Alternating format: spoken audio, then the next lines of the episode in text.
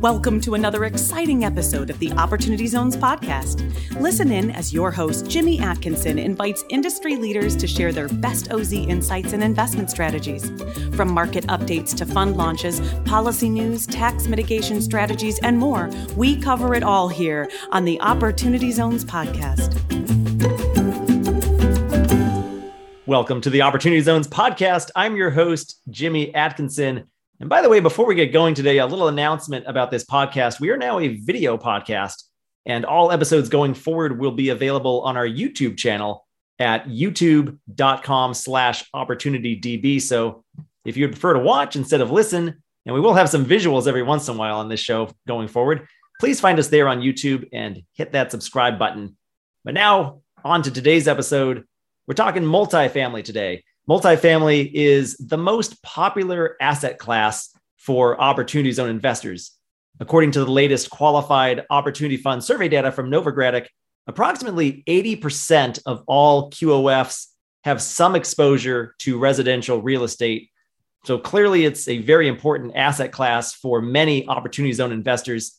On today's episode, we'll be turning our attention to broader trends that we're seeing in the multifamily sector so far in 2022 and here to discuss these trends with me today is my partner at multifamilyinvestor.com, Scott Hawksworth.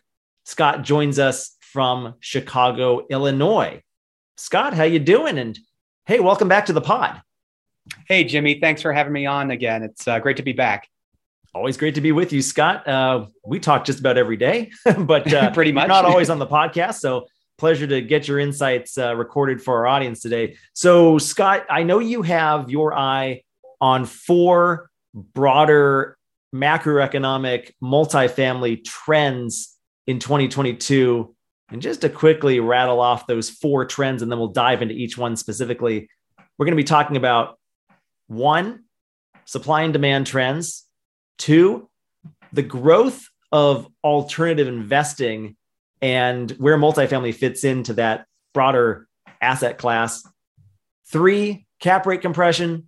And then four, rent increases. So, Scott, let's let's dive in with your number one trend, which is supply and demand. What can you tell us there?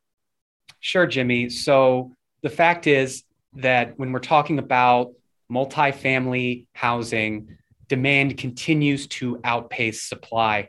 Uh, when you look at housing overall, um, there was an NAR report that says we are underbuilt, uh, and there's been this housing shortage of underbuilding by over 5 million units uh, since 2001. And that is not showing signs of really slowing down. And when we look at the, the demand and supply side of things, we're seeing some shifting trends in the sense that a lot of the demand is moving to the suburbs, uh, out of the cities concerns about crime and uh, you know the ongoing wake of uh, covid-19 pandemic uh, restrictions and things like that. A lot of folks are, are looking to the suburbs but the fact is that that's just driving demand up for multifamily housing uh, in those areas. So when we're looking at trends uh, that's one that just continues. Yeah it seems like uh, with respect to cities versus suburbs it seems like we we go through cycles where it becomes very popular to live in the cities and then it becomes less popular and then for a while it was more popular and now i think we're finally starting to see the reversal of that trend where we're seeing a lot of out migration from cities to suburbs as as you mentioned. Um, any any other takeaways from supply and demand trends? And any any other points to note on the uh, the the housing shortage that we have in this country Sure. You know, the only other thing I'd say too is is when we're talking about locations, um, the Sun Belt continues to just have a tremendous amount of demand. And again, when we kind of talk about sort of a lot of the shifting uh, as a result of the pandemic, a lot of folks reevaluating uh, their home life if they're working from home a lot more, working remotely, and uh, that has also had folks really looking to uh, warmer areas. I'm in Chicago and uh, it's still pretty cold here in May at the time of this recording. And so a lot of folks are saying, well, can I get that uh, big city salary and maybe uh, move to a place that's a little sunnier potentially? And uh, so we're seeing lots of, of shifting there, really just driving that, that demand uh, for multifamily. And then I'd also add, um, lastly, we've seen interest rates going up. We've seen uh, a lot of, uh, of a decline in mortgage applications. So a lot of folks uh, are, are not actually buying single family homes and they still need a place to live. Uh, everybody needs a place to live. And that's where multifamily really is, is filling a need. And, and that's, of course, also driving the demand there. Yeah, I think we'll kind of touch on this a little bit more on trend number four when we talk about rent rate increases. But if you can imagine being a first time home buyer, so you don't have a current home that you can sell out of, you're buying into the market for the first time, prices have skyrocketed for homes over the last just over the last year or so. I think we're seeing uh, CPI inflation at what is it? I think eight and a half percent was the most recent CPI print. Yeah, that was the last print. Yeah, H- housing costs have well exceeded that into the into the mid to high teens uh, year over year price changes in in home buying. So if you don't already have a home that you can sell out of, and now you're also seeing mortgage rates start to increase, it has become very costly to buy a new home as a first time home buyer. So I think we're seeing delayed home buying for first time home buyers, and that means more people, just a bigger pool of uh, of renters, which helps to drive some some underlying fundamentals for investing in multifamily properties that are that are rental properties. Uh, Scott, if we didn't have anything else to add there, I think we can move on to our second trend that you're keeping an eye on with respect to multifamily, and that's that's kind of a broader trend of growth in alternative investing. Uh, what can you tell us there? Yeah, I mean, uh, put simply, we are seeing a tremendous amount uh, of investment from sponsors, um, and they're continuing to amass more assets in multifamily and uh, alts and, and, multifamily, of course, makes a, a, huge portion of that. And that, of course, includes QOFs as well. And uh, in terms of this trend, I think that we've seen ongoing inflation, like you were just uh, talking about, and a lot of folks are looking for places to, to place their capital and uh, and really hedge against that ongoing inflation. And, and multifamily just has a huge role to play in that. Um, so we're just seeing a ton of interest in that. Yeah, absolutely. If, and if I can just kind of add a little bit more context there, and I'm looking at my other screen now, I'm looking up the exact uh, figure here that I had found earlier, but um, New York Life Investments put out a, a report uh, toward the end of last year. They project global assets under management in alternatives are projected to grow by 62% from 2020 to 2025.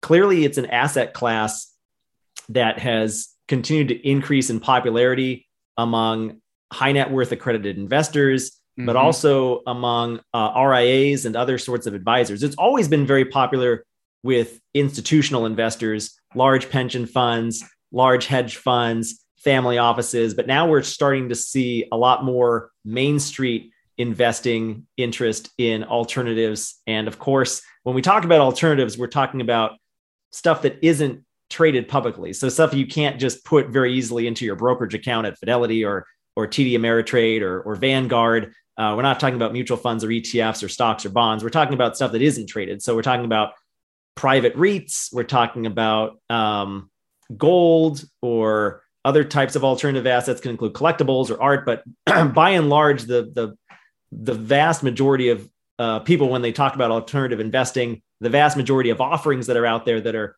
branded as alts are real estate. Mm-hmm. And of mm-hmm. course, within real estate, multifamily, clearly the most popular sector for real estate investing as a segment of the alternative universe. And, and we see that in, in opportunity zone investing as well as I cited at the top of the show, you know, about 80% of the QOFs out there have a residential component, according to the Novogradac data. Unfortunately, they don't break down residential into single family versus multifamily uh, versus mixed use or other other types of multifamily uh, res- residential, excuse me, property types. But anecdotally, I can tell you that the vast majority of deals that I see that are residential are multifamily. Occasionally, I'll see a I'll see a single family here and there, but but the vast majority are uh, multifamily and and other types of multifamily as well, not just apartment buildings, but we also see senior living and student housing are two of the, I guess, subtypes of what could be considered multifamily. Right. So, and, and to, to jump ahead, in there, Scott. Jimmy, as, as, of course you know, just how resilient uh, real estate and, and multifamily specifically has has been shown to be um, historically. And so there's concerns out there about um, you know economic downturn. Uh, the uh, the stock market's been taking it on the chin here recently. So a lot of folks are, are looking to again those historically resilient sectors and, and multifamily is one of those yeah no i think that's a great point i think people kind of look at their um, stock portfolio and they see that they might be overweighted in stocks because of the run up over the last uh, decade plus, um, and including just the most recent run up just since the COVID recovery of uh, well, about two years ago now is when we experienced that really quick dip and then subsequent rebound. And it's only gone up from there. And as you mentioned, it has faltered a little bit here over the past month or so. Um, people are looking for alternatives. I think people are are seeing, hey, wait a second, why is the stock market so uh, overheated? Maybe I've got too many stocks. Um, I'm looking for a hedge against inflation. I'm looking for something that you know isn't publicly traded. I, I think that all goes into that trend, the growth of alternative investing, and and we've discussed how multifamily fits in there. Well, let's move on to our third trend that you're keeping your eye on, Scott, which is cap rate compression, and maybe you can talk about cap rate compression trends there and how it impacts an investor. Uh, but also, maybe you can just kind of back up and define what is cap rate compression exactly and, and what effect does it have on a multifamily investment? Right. So cap rate compression, quite simply, is the fact that it's it's becoming more and more expensive to acquire a property, um, and uh, and that is had an impact on investors when you're trying to raise capital and and, and look for those properties. And so a lot of folks have thought, well, we've had this sort of trend uh, over the last few months here and quarters of this uh, cap rate compressing. And there's been a lot of concerns of, well, will this continue? Will this make investors uh, shy away? Will this make sponsors shy away from these deals? And we just aren't seeing that. And we're also seeing that cap rate compression continuing. Actually, uh, NAR uh, had a report across all real estate sectors. Um, they're seeing that. And of course, multifamily has a big uh, role to play in that as well. You're seeing this trend. And it's not really showing signs of, of slowing down. Again, when you're looking at uh, inflation, you're looking at these market prices. Uh, kind of going back to that first point, the demand continues to outpace the supply, and that is impacting these cap rates. that's great, Scott. Um, any anything else to add about cap rate compression there? Maybe I'll ask you a question. Uh, do you think we'll get some decompression at any point soon, or, or is this trend going to continue for a while? What, what, what's your prediction there? My gut says that it's going to continue. Um, I don't think that even even with the uh, economic uh, concerns we've seen, I just think that the demand is there. And uh, I recently did a podcast where we talked about it being the golden age of multifamily investing, and I just don't think that uh, it's really going to slow down. Yeah, that was a great episode, by the way. We'll be sure to link to that in the show notes for today's episode at opportunitydb.com slash podcast. Well, let's move on to our fourth and final trend that you've got your eye on for 2022, Scott. Let's talk about rent increases. What can you tell us there? Uh, how do you characterize uh, rental rate increase uh, over the past few months, and do you think it'll continue? Yeah, when we're talking about multifamily, the uh, rent rate increases have been significant. Uh, actually, NAR, once again, they had a report that came out in February, uh, and rent rates increased by 11%, which I that that you you are not uh, don't adjust your TV set. Yes, 11%, and uh, that's really really an incredible amount uh, of rent increases to the level where when you look at the long term, is that sustainable? No. But when you're looking at it from a multifamily investing standpoint, um, really that uh, that offers a lot of attractive uh, returns and, and income for folks. And we are seeing this trend across the United States. Um, it really doesn't seem to to matter too much what the market is. The fact is, again, it's kind of driven by that uh, that demand there. And we were talking about this earlier about now we have you know rising interest rates um, the cost of single family homes continues to rise. So more people are not only wanting to, but they're needing to live in uh, multifamily properties and, and they're paying rent for longer. First time home buyers, it's becoming harder and harder to buy that, uh, that first home. And so those rent increases um, are, are looking to continue. Again, maybe not quite uh, at as high of a rate, but, uh, but that's what we are seeing. Okay, so those are the four trends you've got your eye on. Let's put everything together now and zoom out and take a 30,000 foot view, we have a lot of economic turmoil lately in the capital markets. Uh, we have uh, interest rates going up. We have uh, inflation not reaching any end, it seems. We have a war in Ukraine, which has disrupted a lot of uh, economic um, marketplaces all over the all over the world. Scott, in in light of all of this economic disruption or economic turmoil, market turmoil, are investors still interested in multifamily? Absolutely. And I think it goes back to the fact that people need homes. And so it really doesn't matter much um, when you kind of look at that, that high level view. People are still very interested in multifamily. Now, are there some challenges, um, supply chain issues when we're talking about materials, especially if we're looking at you know value add properties and, and things like that where you want to do some renovations and some improvements yeah there there are challenges there do rising interest rates uh, make some of the financing a little more tricky to navigate yes absolutely these are factors is it a little bit more expensive as we were talking about to to really get in on a property absolutely but in spite of all of that I kind of go back to those rent increases, that supply and that demand uh, kind of mismatch there, and the fact that we just are not building enough homes that are, are sorely needed. So when investors are looking at the multifamily space, uh, I think that they're uh, they should be and they are still very bullish. Yeah, well, I don't disagree with you there. Uh, you know, as as we've seen, at least in the opportunity zone uh, industry, we've we've seen only more and more money pour into multifamily over the past uh, several months and years. And actually, that kind of brings me to my next point. I kind of want to do something fun here, Scott. Uh, since this is a video podcast, now I wanted to share my screen with with the users, uh, with the viewers.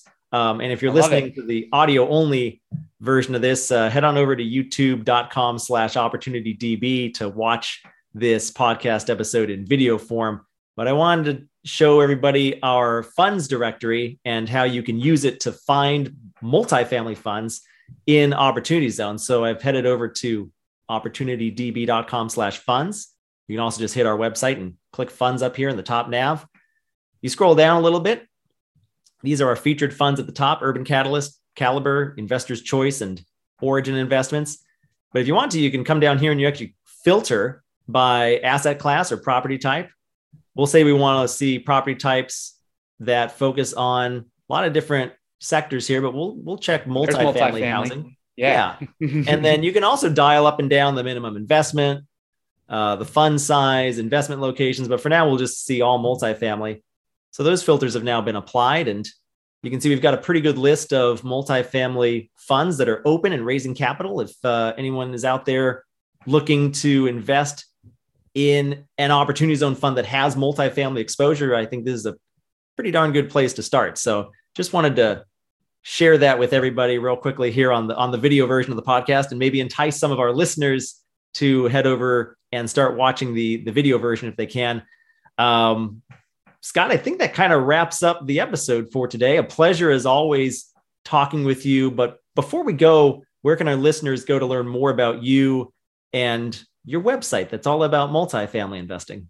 Well absolutely. You can head on over to multifamilyinvestor.com and then, of course, we have the Multifamily Investor Podcast, which is also a video show. So you can find us on YouTube. Or if uh, you're driving around in your car or want to just uh, listen to us, we're on all your major podcasting uh, platforms, your Spotify's, your Apple Podcasts, et cetera. So please come check us out. And uh, we, we are going to be always talking multifamily and uh, exploring trends and so much more with a lot of thought leaders and uh, hearing from a lot of great folks. So fantastic, Scott. And for our listeners and viewers of today's episode, we will have show notes available at opportunitydb.com slash podcast. And there you'll find links to all of the resources that Scott and I discussed on today's show. And of course, be sure to subscribe to us on YouTube at youtubetv.com slash opportunitydb or subscribe on your favorite podcast listening platform to always get the latest episodes. Scott, thanks again. Thanks, Jimmy. That's it for our show today. A huge thank you to you, our listener. If you like this episode, please rate and review the show on Apple Podcasts or Spotify. The Opportunity Zones podcast is produced by Opportunity DB. You can access our show notes by visiting opportunitydb.com forward slash podcast. And we'll be back soon with another episode.